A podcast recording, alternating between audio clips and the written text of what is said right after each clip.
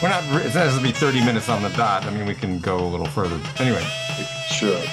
Welcome to Oh Brother Not Another podcast, uh, sponsored by Verso Studios at the Westport Library. And my name is Miggs Burrows.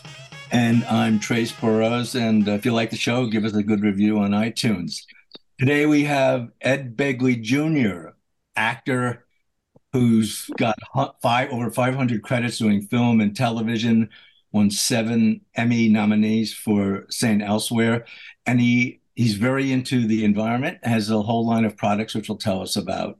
So, um, where should we start? Do you want to start with the products? Well, Anywhere you like, Trace. I'm happy to talk to you guys. yeah, actually.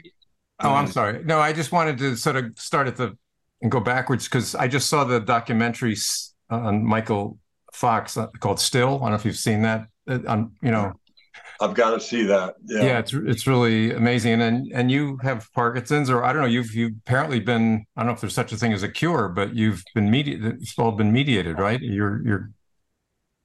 Yeah, I'm kind of having till I, I have a book coming out in October, so I have kind of an embargo talking about any great details about it. But uh, there's uh, neurological issues that are going on in my family, and I found some great relief. And I'll tell you something that helps with any neurological problem.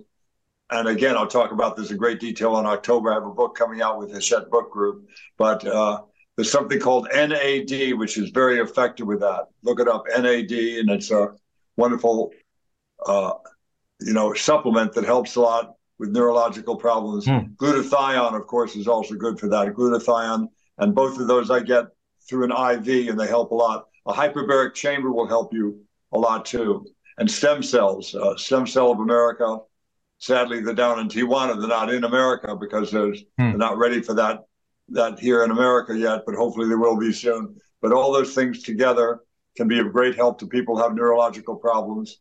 And uh, and I'm and of course they give. Let me be very clear. The AMA approach to it is very good too.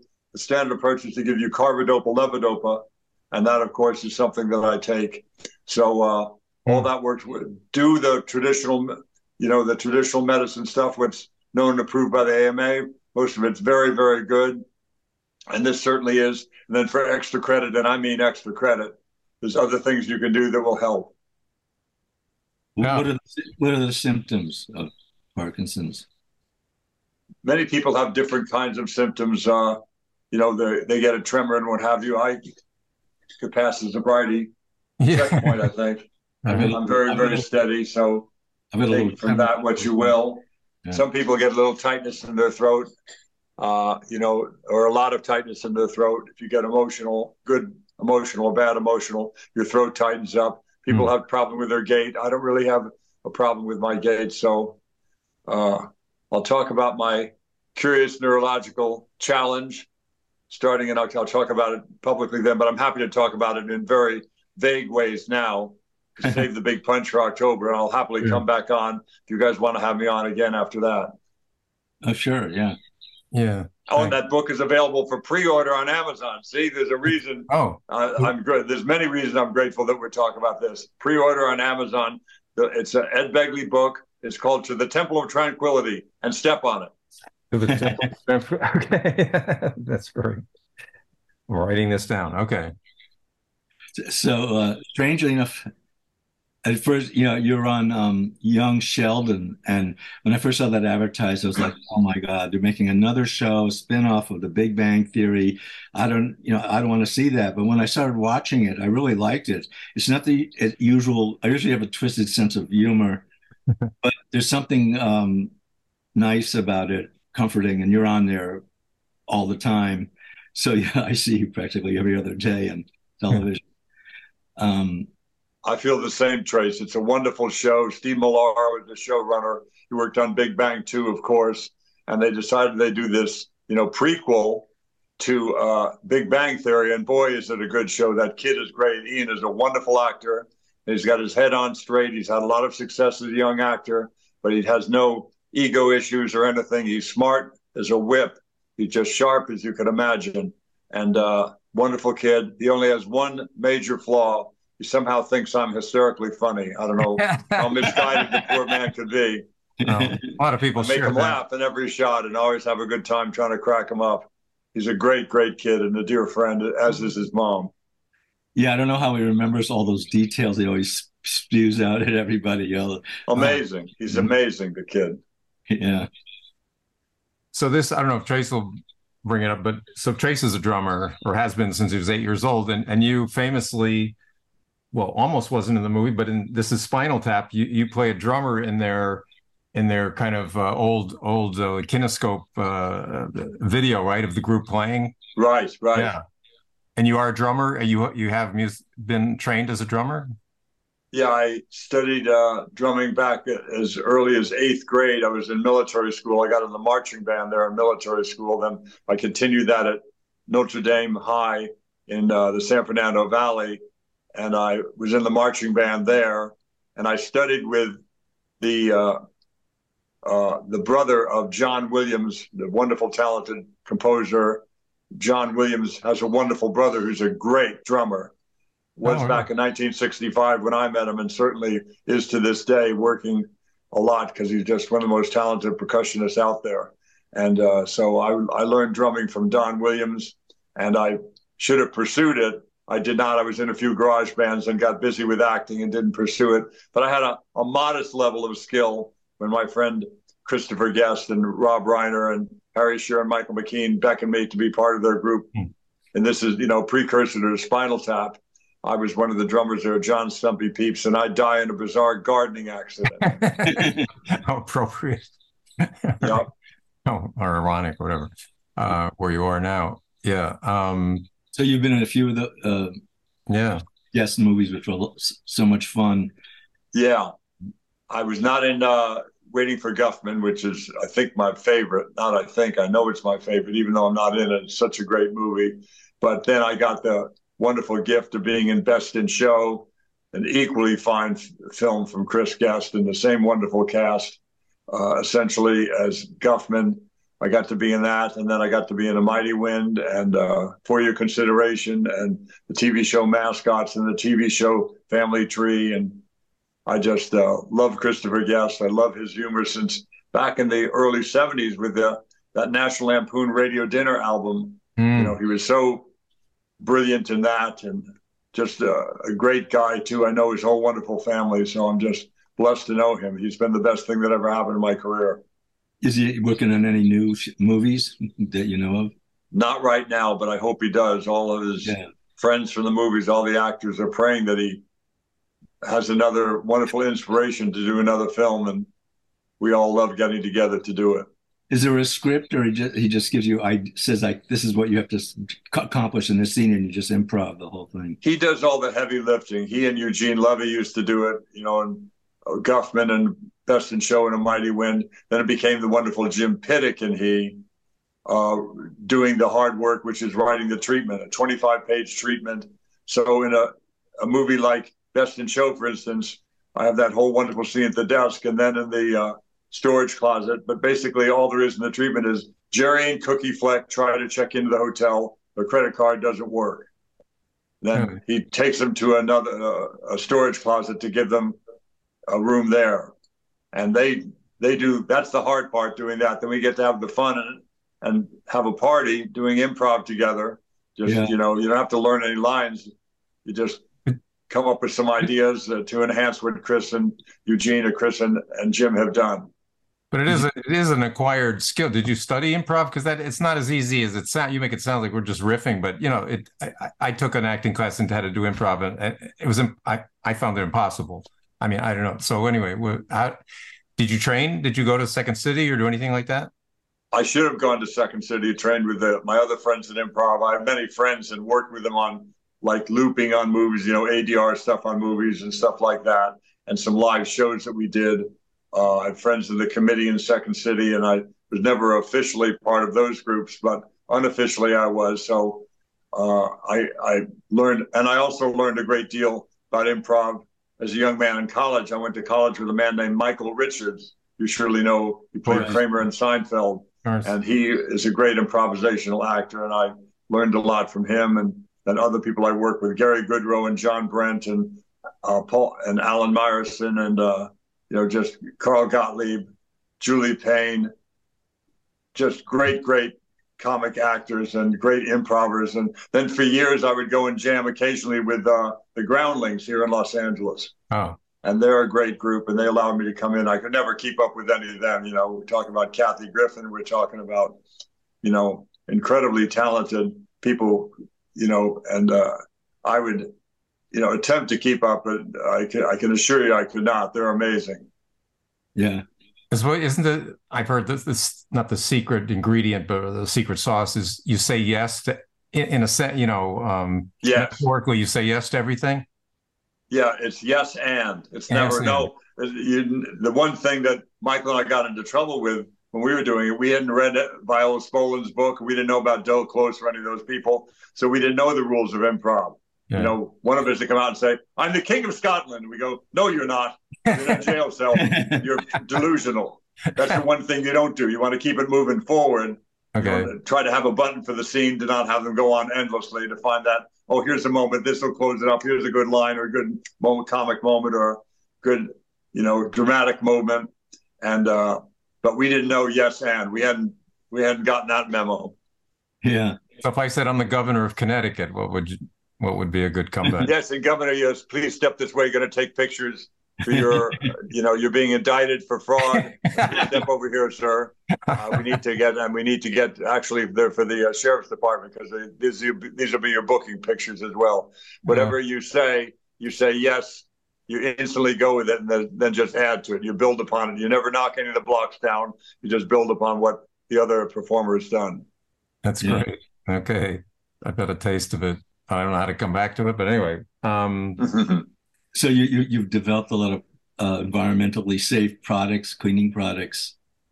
Um, I did back in the day in 1970 with the first Earth Day. I decided to do everything I could that I could afford. One of the cheapest things I did, which you know was good for the environment, good for my pocketbook, instead of you know like ammonia or you know Windex or Formula 409, I would use baking soda to clean up and scour instead of Comet and I would use vinegar and water. And I and that worked. But I thought, wouldn't it be great if somebody made a, a really good cleaning product that worked better than baking soda and better than vinegar and water, and you know, sold that. Then some people, there was some wonderful products are out there. Seventh Generation did some wonderful products, but I found a guy with a great formula and worked with him for years. Then, uh, sadly, that company didn't last more than about four or five years because I it was my fault. I was just too busy. The products were great, I was too busy with my acting career. I was trying to ship it out of my garage between acting jobs. You know, I had to store it in my garage in a nearby storage shed. I was just too busy. But then I got another company that said, look, we know what happened last time. We'll do all the work. We'll bottle it. We'll ship it. You just help us vet the right formulas and go out there and promote it. And that's what we want from you. And so I did that. And that's a wonderful success. Begley's Earth Responsible products they're in Costco now in many stores. They're available online at Amazon and elsewhere. Just type Begley cleaning and it'll come right up. Begley cleaning products, or even just Begley cleaning, and it'll come up. You're one of the first actors to come out for the environment. I remember this decades ago hearing about you and.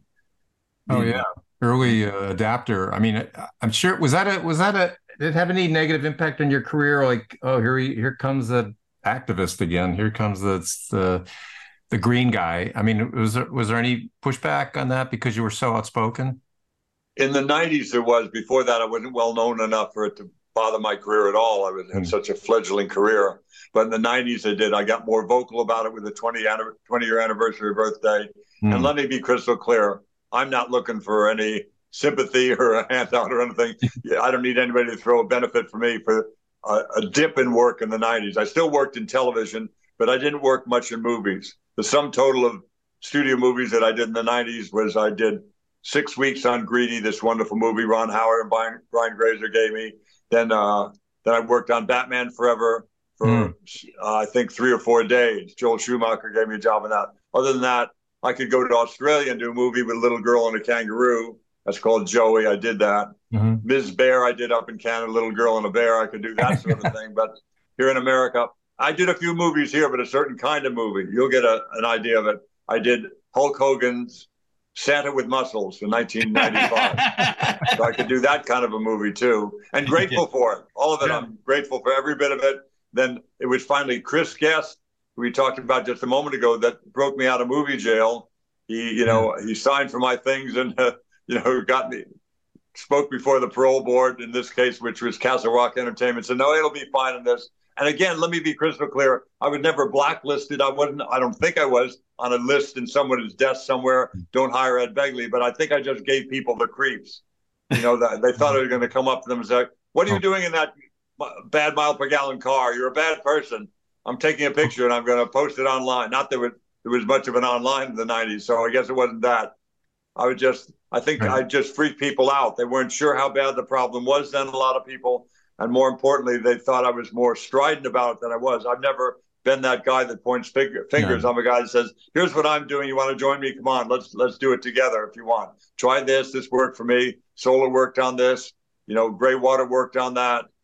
You know, I recycle this. I eat this, and so uh, people became less concerned about that. But again, it was, you know, and also I'd been in some movies that were not big hits.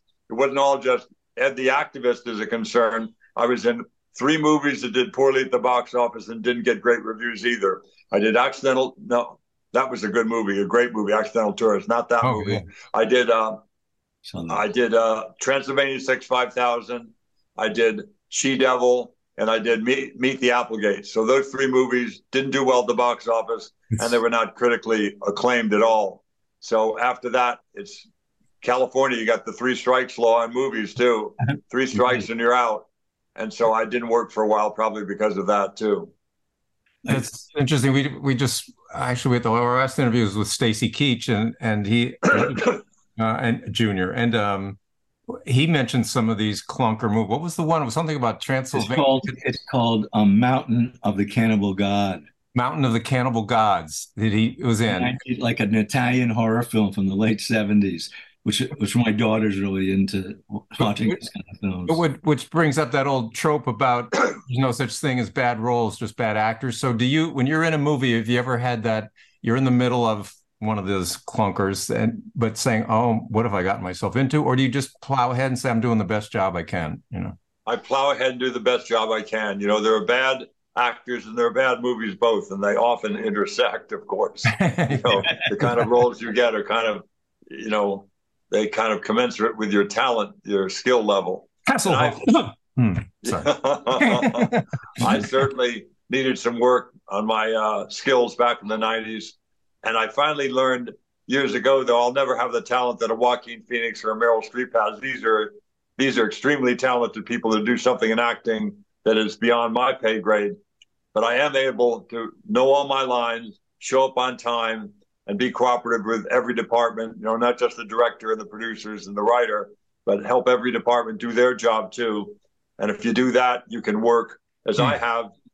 You know, I started working in 1967 so now I've been working 56 years in my chosen field, 56 years in any line of work. I don't care if you're selling used cars or aluminum siding or you're an actor. You work 56 years in a business.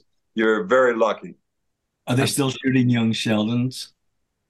They were up to quite recently, just a few months ago, but now with the writer's strike, they won't be shooting them mm-hmm. for a while. But mm-hmm. hopefully they'll resolve all that soon and we'll get back to work. Yeah. Well, it's interesting. I graduated uh, with a degree in theater from Carnegie uh, in 1967, and I've spent the last 56 years doing nothing. So I applaud you. I applaud. You. Not nothing at all. This is a great show. It's very well regarded, and I'm, I'm very happy to be here with you guys. You're doing uh, great. We, we talk about. I've been watching some. You know, Living with Ed is another series you've done, which is great with your wife, uh, Rachelle, and uh, it, it's really. It's almost like Ozzie and Harriet uh, in the in the age of you know sustainable. Uh, and, Ozzie and Harriet, if they met Edward Albee, I think. yeah. Met, yeah. I think that's that would, right. you know, yeah. If they, right, if they met Edward Albee in the back of an electric uh, Prius, in, in back exactly. The, um, but I uh, so I'm curious about the rain barrel episode. Maybe it wasn't that. No, it was an interview. Anyway, it was about your house. But and you talked about the rain barrel, and then you said you had a 500 or 150 gallon drum became a 500 gallon drum, and now it's a 10,000 gallon underground. What is that? Is that for drinking water, or how do what is it? What do you use that? How does that water work? In an emergency, you probably not probably you certainly could drink it if you heated it in a solar oven to kill all the pathogens and mm. put it through a Brita filter. It'd be wonderful water if you do those two things. But that you're not supposed to drink it, nor should you, because most people, and I'm sure I'm one of them, have birds on their roof or squirrels on the roof or yeah. other rodents or what have you that occasionally wind up on your roof for hopefully a brief period of time. And you can get giardia or other things. You can get very sick from water that comes in contact with, you know, avian flu or, you know, giardia or, you know, something mm-hmm. like that. If, so you, you, but you can use it wonderfully without any treatment. That's how I use it day to day which is for irrigation. Oh. I use it for irrigation, and I can irrigate all my crops with that. And that's very, very helpful. But again, in a pinch, in an earthquake or something, if the water shuts off for whatever reason, you can't drink it right out of the tank, but you can, with simple tools that I that will never run out. That is to say, a solar oven to bring it up to not even boiling, just 140 degrees kills everything. So mm-hmm. you get up to that, then you let it cool off and put it through a Brita filter. It'd be ooh la la, be the best water you ever had because it's rainwater. It's wonderful yeah. water. Yeah. Crops. So you have a big like yard, or is this with? I'm being a bit grand when I say crops, but I suppose they are. I have I have six raised beds, and uh, right now I've got corn in there, tomatoes, lettuce, uh, eggplant, um, kale.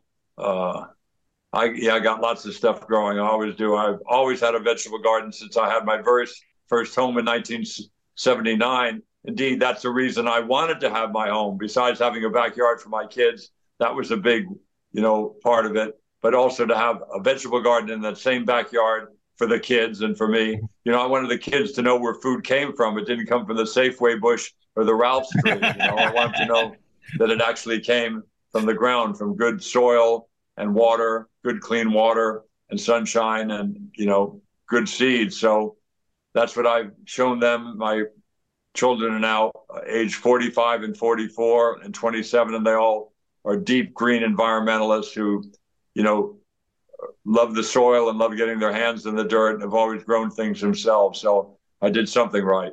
Yeah.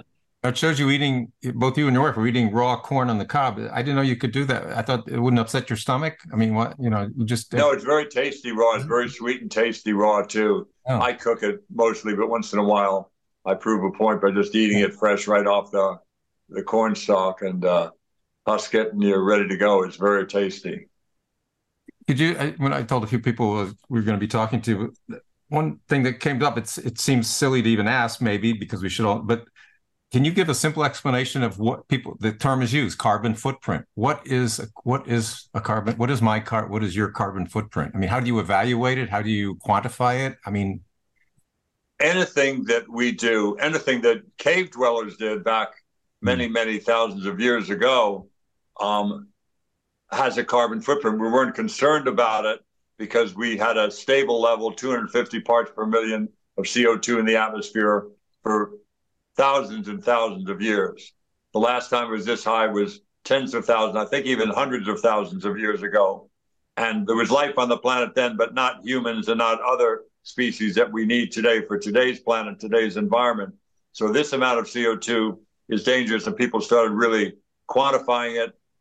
You know, Dr. Keeling was the first to really look at and see this curve that was starting to get like a hockey stick where there was more CO2. And they measured very scientifically. They began to measure it in the ice core, you know, in the Arctic Circle in Antarctica. They started to measure it in like things that have been sealed up for hundreds of years, like an old telescope that had been sealed up. You suddenly had air from like the 1700s, what have you, that you could test. Very smart of them. Mm. So they started testing and saw, yeah, this is real. This is happening. CO2 is going up. Why? You know, is it some, there's a the the planet tilts on its axis sometimes, and you have warming from that. But that's not what was happening now. What's happening? That always happened, the tilt of the axis and the change in the temperature. But we should be going to a cooling session right now for the past many decades. You know, 30 or 40 years. This should be a cooling time by the way it is in the axis, not warmer. People say, mm. oh, this isn't happening. It's just the tilt of the axis. That's been going on forever. Talk to a scientist, you moron. Yeah, that's true. There is a tilt of the axis and it changes the temperature. But right now, you're headed the wrong way. It should be cooler now, not warmer, but it's not. We're overcoming that tilt in the axis and then some. And now mm-hmm. we have these feed. I'm getting long-winded about what Yeah, it is. no. Let's No, talk about what you can do Yeah. to to reduce your carbon footprint. That is the thing that quantifies how Yeah. much CO2 is there. Let me be fair to even make my solar panels. Making my solar panels has a carbon footprint. Making my rain barrel, except you know, my Mhm. rain tank underground or any of that make has a carbon footprint. Cave dwellers, you know, burning a fire in their cave had a carbon footprint. You know, all that has a, an effect. The question is, which is going to be lower and give you the better quality of life? People have these baloney studies that aren't scientific at all saying, you know, a Hummer is a better car than the Prius because of the batteries or something. That's just ridiculous. Using 1900s or 1930, yeah, 1900s, 1970s uh, data from a, a mine in Sudbury, Ontario, where they make nickel. You know, and they're saying they're assigning all the nickel pollution from that plant to just the batteries, which is ridiculous. Not a scientific study. Right when I heard that, I said, "God, is a, a Hummer's a better vehicle than the Prius?" I had no idea. I said to my friends who are actual Nobel laureates and know about such things, and have the letters PhD after the name. Stick with the science. That's what I do on climate change or anything. And so you look at something like your your home heating bill, you look at your air travel, you look at your ground transportation, and all those things. Big ticket items like that have a carbon footprint. So if you just go home energy use, vehicle travel, and air travel, those three things, you can begin to re- reduce your carbon fo- footprint and make decisions that make them less. Now I'm going to say something. Sorry, you go ahead. No, go, buddy no, please. You This go. is- you can there are carbon offsets some of which are trickery and do nothing to reduce the co2 level in the planet and, and not and not, some of it even well-intentioned trickery in the early 90s they had people said you have green power now we're selling you green power from a dam in idaho Yeah. that's wonderful but that dam's been operating since 1930s you you buying a share of that that energy portfolio doesn't put any new green electrons into the grid so I'm glad you feel good about it. Nothing has changed. The only hmm. good, in my opinion, good, you know, offset programs offset the CO2 use from the big ticket items like air travel, vehicle use, and home energy use are the ones that put new electrons into the grid. For every, you know, kilowatt or megawatt that you buy of a green power program like Native Energy or one of those, they buy they put that equivalent amount that you purchase of new green electrons in the grid with solar, wind, or geothermal. So that's what you can do. You can make the best decisions to reduce your energy use. Then, in addition to that, you can put up solar and what have you like that. And if you don't have room for a wind turbine in your property, which I certainly do not here in Studio City, you can buy a green power program like that that is a good kind that when you purchase that offset, it goes into the grid in uh, green electrons. Hmm. People were saying, uh, I don't know when, several years ago, it's the cows' fault. There's too many cows, and Yeah, the the methane methane. Yeah. from their g- gas. And they're, again, taking a true statement like there's access is tilting and it changes the uh, the the warmth of the planet. That part is true, and certainly cows produce a lot of methane from the front end and the back end both. And you're well advised, you know, to eat as little meat as possible. In my case, it's no meat since 1970. I stopped eating beef back then, but you know, even if you're a meat eater, to just reduce your consumption of meat is good. If you want to become a pescatarian or a vegetarian or in my case, a vegan, that's all a good thing too. But uh, you know, you, you just have to you do the best you can is what it comes down to. Anything makes pollution. Solar panels make pollution. Is a question of how much. A mountain bike makes pollution to manufacture it. The tires have rubber on them. There's lots of steel and plating and things, but it's not more energy a mountain bike than it is, you know, a, a little car, what have you, that they're trying to sell you Right. you know it's it's less when you just think about it. they're they're doing some funny math when they try to convince you otherwise Well, the other pushback I hear, you know, I'm just one person. Okay, I'll go to the store and I'll buy a $12 LED light bulb, which, you know, it's like, you know, uh, but what about, you know, does that, people will say, you know, does that really, does that make a difference? My, my LED light bulb in the living room, is that really going to change anything? it's all part of a possibility of change and some real change that has occurred we've done some things here in la we since 1970 when i started with the first earth day we've had four times the cars in la since 1970 and millions more people yet the smog is greatly reduced we did Hmm. that because we put up cleaner power plants We mm. cleaned up the existing power plants. Lots of green greener cars at first with small control devices, catalytic converters, and elsewhere, and then cleaner cars that burn a lot less, you know, fuel and make less pollution. But I just I'm kind of thinking as I talk here, and a, a few minutes ago I talked about methane from cows and what have you. I didn't mean to be dismissive of that. One of the best things you can do that's very inexpensive to do, in fact, you'll save money, is reduce or eliminate your meat consumption. That's mm. not, there's nothing trivial about that. I want to make clear becoming mm. a vegetarian is one of the greenest things that I did. And that's something that can be quite painless. You know, if you like vegetables, which I do, and even if you're a meat eater, as I said, just eat less of it. It's a very good green thing that you can do. So there's many things you can do. But again, I'm going to be honest about that. It's not just my bike riding, my energy efficient bulbs and all that stuff I've been doing since 1970. The electric car I purchased in 1970, I had one that far back. That's all part of what cleaned up the air in LA, but not all of it. If it was just that, nothing would have been accomplished. The three columns upon which all green successes are built upon personal action, like we just talked about, mm-hmm. the cars, the bikes, the bus pass, all that stuff I've used over the year, vegetarianism, all good things. Corporate responsibility is the second, and good legislation is the third. Those mm. three things is how we got less smog in LA. It wasn't just me riding my bike or taking the bus. It was going before the Air Resources Board with good legislation, which was the Clean Air Act, and getting them to make a change and getting companies to make those cleaner devices, cleaner buses, cleaner cars, and all that stuff.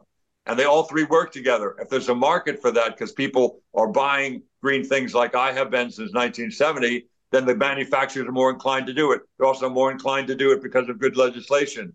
And, you know, all, all of it works together, but they have to be three columns, not just people buying light bulbs and doing green things. You need good legislation and corporate responsibility. All three, you get nothing done. Right. Yeah. Because for every one light bulb I buy or could buy, you know, General Motors could buy 12 million uh, and change. Right. Right. Change. Yeah.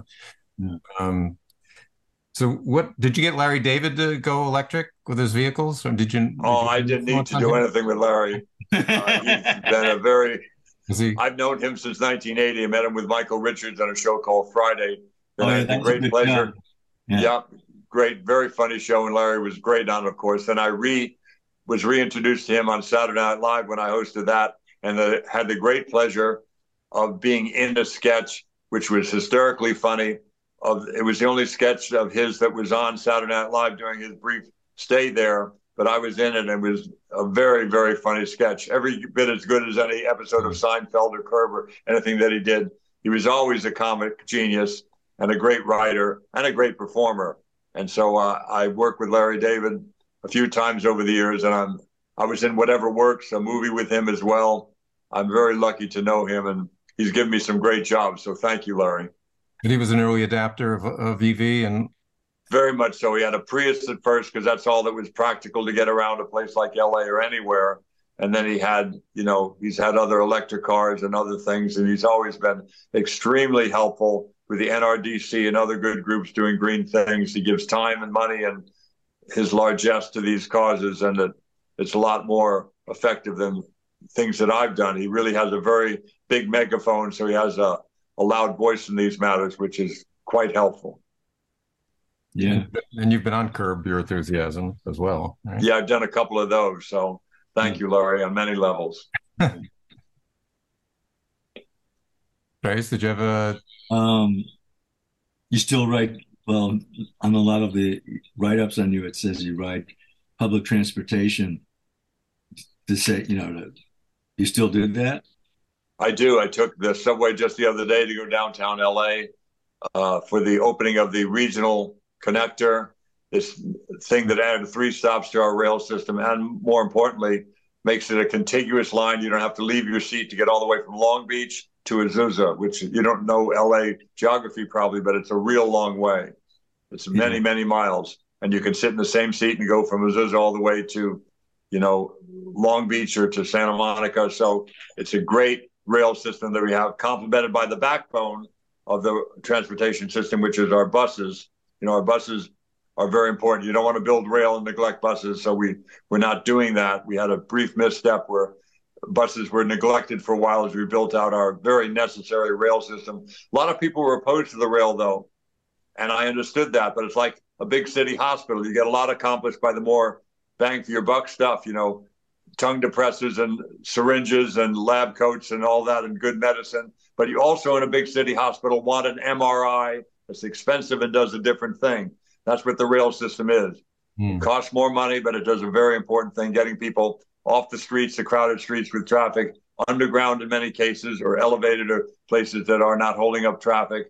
A few places it's at grade, so there is, you know, you stop traffic briefly as a train goes by, but um, it's a very good system, taking more people more miles than any transit system in the world, and uh, we're we're just trying to make it better. It had a big problem with the pandemic because people, of course, stopped riding. Nearly anybody rode, and then another element took over. A lot of people who are unhoused sought refuge there, and we want to help those people, not just you know throw them out in the streets without any help. We want to help those people, but also another element of people using and abusing and dying of drug overdoses in our subway stops now in our rail system. So we have to fix that so people feel safe going back to the rail system. But we got dealt a big blow here with the pandemic, mm-hmm. and so things horrible changes occurred. We need to get it back. Not for me. I can hop in my electric car and go somewhere if I feel threatened in the rail system. Many, many millions of people in LA don't have that luxury of another an alternative form of transportation other than the rail. They have to get there by rail to their job, to pick up their kids, and get to the hospital. So we need to get it back for them, and not for me and my daughter who've been promoting the rail system. It, it's good we're using our voice today, I suppose, but we're, we're doing it not for us, but for others. You know, I always wondered, uh, LA has a subway system, right? And when I lived there for six years and I felt uh, an earthquake, and I always wondered, God, that sounds scary. I mean, you're in a, a subway down there and there's an earthquake. I don't know. What do you? That's think? understandable, but let me tell you something, and right away you're going to understand it. Uh, I believe and embrace it. There are tunnels in the Southern California that have withstood earthquakes since the 1800s. I'm talking about rail lines where the Union Pacific hmm.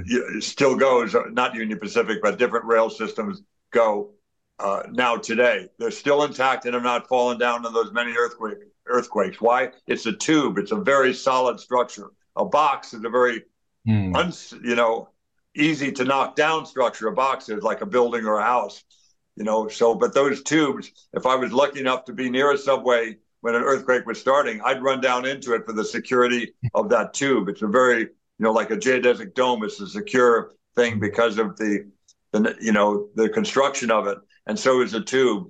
And uh, they will, they you'd hmm. be very safe in a subway. And uh, and they did. Besides just the nature of the tube of it, there's other things that they've done in there that make it. Anything that they did after 1971 has a certain level of safety from that big earthquake we had in 71 after the 94 quake, that was the big quake in Northridge, we did even more. So anything built after 94, which much nearly all of the rail system was, nearly all of it has been built after 94. It's very, very safe in an earthquake. That's good. That's good to hear. One time I went to LA many years ago, there was an earthquake. You know, I was in the Universal Hotel or whatever, and we're all out on the street in our pajamas, but it was interesting. Uh, uh, and there was also a, a throughway sniper on the loose the same week that I was there. But oh boy, that's a, a double week. I'm sorry you were in town for that one. Yeah, pretty. both those. Wow. Um, but anyway, we wait, but we're ready to. Any any last uh, any things you want to talk com- coming up or Trace? Or any last? Uh, go ahead, Trace. Oh, I don't have any other questions. Yeah, just anything you want to before we go out last last I'll, I'll, just say I was very proud to also be on Better Call Saul. I love that oh. show. That was oh, yeah, a great man. show. Yeah. I'm grateful to Vince Gilligan and Peter Gould for having me on that that wonderful cast. I got to work with young Sheldon. I hope I'll be back for another season of that. They're planning on another season. We'll see when the strike ends and if we get back to that. And I hope we do. Again, the cleaning products available at uh, you know Amazon or anywhere online. Just Begley Cleaning and at many Costco stores. We have them in Costco. Not all the Costco stores, but many of them already. And again, I got that book coming out from the Hachette Book Group group October 3rd. Just look up Ed Begley book as we get closer to October. Or you can pre-order it now, for God's sake. Ed Begley book. And there's some green books I have there about Green Lifestyle, those are fine. But this book is called To the Temple of Tranquility and Step on It. And it's more of a book about Hollywood and my life and some very funny stories and interesting things that happened over the many decades from 1949 when I was born.